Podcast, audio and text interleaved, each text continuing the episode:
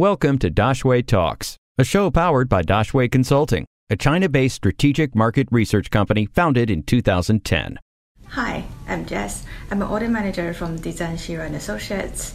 We are a professional service firm providing all kinds of market entry, accounting, tax, legal, and other advisory services for international investors who would like to conduct business in Asia. How does the new revenue standard affect enterprises in China?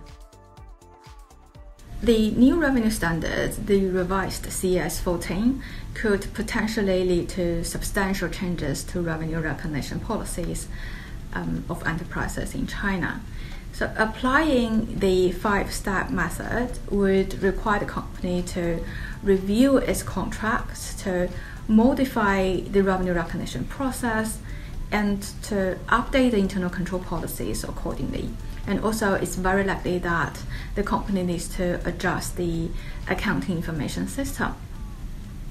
So, also, the company um, would find that the financial statements uh, will look very different. So the five-step revenue recognition model, uh, it alters the way revenue is being recognized. So it alters the timing and the amount of revenue recognition. So now you may need to recognize revenue earlier than it used to be and at a very different amount. So because of this, it's very likely that your financial statements will look different from before. Um, your revenue figure could be different and there could be some new balance new balance sheet items such as contract assets and contract liabilities. And since the new revenue standard would affect your financial performance and financial position, it would result in some indirect impact. For example, uh, it will affect your financial metrics or financial ratios when you calculate bank covenants um, it may affect your bonus plan if your bonus is calculated based on revenue, as well as um, it will affect your ability to pay dividends. And finally, I think the new revenue standards definitely impose some challenges for accounting personnel in China. Um, again, uh, applying the new revenue standard would involve a great deal of accounting estimates and judgments. For example, you will have to estimate the expected value or the most likely amount of the variable consideration in order to determine what is your transaction price. And also, you will have to make a judgment as to what constitute a separately identifiable performance obligation based on your own business model. Um, actually, there are a lot of factors to consider. And if the standalone selling price is not available, which is very often the case when you try to allocate the transaction price to performance obligations. So if the standalone selling price is not available, then you will have to make an estimation in order to um, allocate the transaction price and you need to determine what kind of approach you need you would like to use. Anyway, to make these judgments and estimates, it's um, imperative for accounting personnel to understand the industry, to understand the business, and to understand how your products are integrated, that is, the interrelationship among different products, and also understand each contract, how they're structured, make consistent and viable estimation, and very importantly, finally, be able to justify it. We interrupt this show to bring you breaking news of more awesome China business tips. You can find these tips on our other China business channels. Instead of hunting online for information about the Chinese market, subscribe to our newsletter. And every week, we will deliver China business news to your inbox. Find the link in the description. What types of businesses are the most affected by the new revenue standard? The new revenue accounting will affect different industry differently. And how the revenue standard will affect your company actually depends on the complexity of your contracts.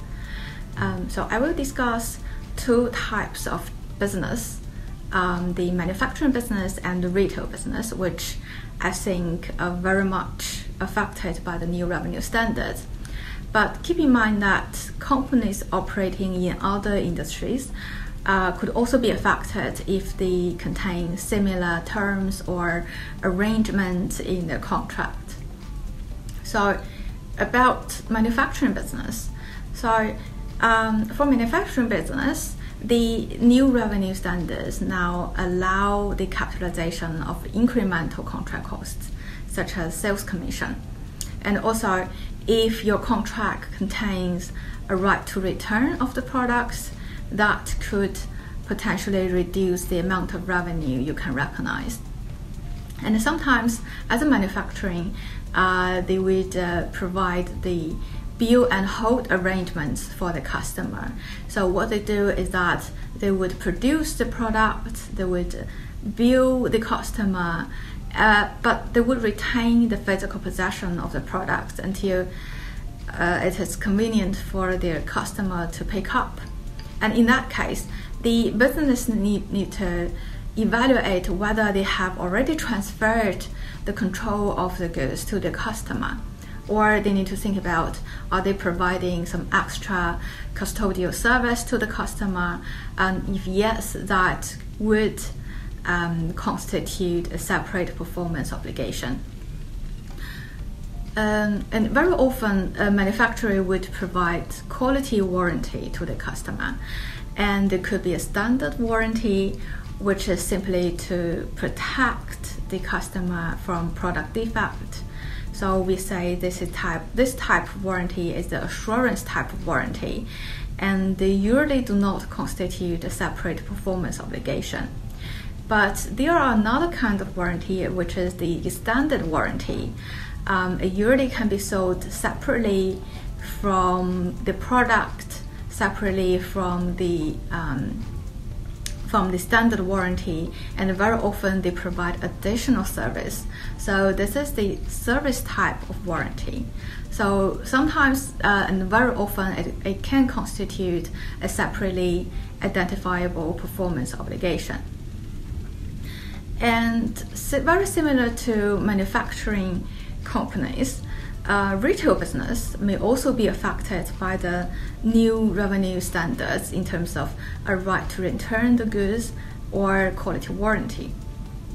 So, uh, in, in addition to that, uh, a retail business very often provide trade discounts or rebates or credits, or price concessions, um, and things like that. So these kind of uh, variable considerations, they would potentially reduce the amount of revenue. And also nowadays, a lot of retail business goes online. So if you do online retail business, you need to carefully evaluate when you have transferred the control of the goods to a customer. And usually, um, if customer purchase something online, um, when the customer obtains physical possession of the goods, they obtain the control of the products. And the common practice for online business, online trading business, is that they would recognize revenue um, when the customer confirms the receipt of the goods. And also, it could be a bit tricky when it comes to a right to return. And in China, there's a regulation to enforce the unconditional return policy uh, within seven days for goods purchased online. So when you try to estimate um, how much is the revenue derived from the goods expected to be returned, you need to consider the nature of your goods and also you need to see um, what is the return rate based on your past experience. And also, when you conduct online trading, you need to um, decide are you a principal or are you an agent. So, if you provide the goods yourself, say you purchase the goods from your supplier, you obtain control of the goods, and then you transfer the goods to your customer. Well, in that case, you are a principal. But however, very often if you do online trading, you simply arrange the goods uh, to be delivered from a third party to your customer. So in that case, you are not principal, but you are agent. So whether you are principal or an agent would affect the amount of revenue you can recognize. So when you are agent, you would usually charge um, service income or you would receive sales commission uh, for providing such matching services. Uh, so the revenue you recognize will be the net amount of the service fee uh, rather than the gross consideration of the products. Any questions? We will find an expert to answer them. Drop your questions in the comments or send us an email dx at daxueconsulting.com.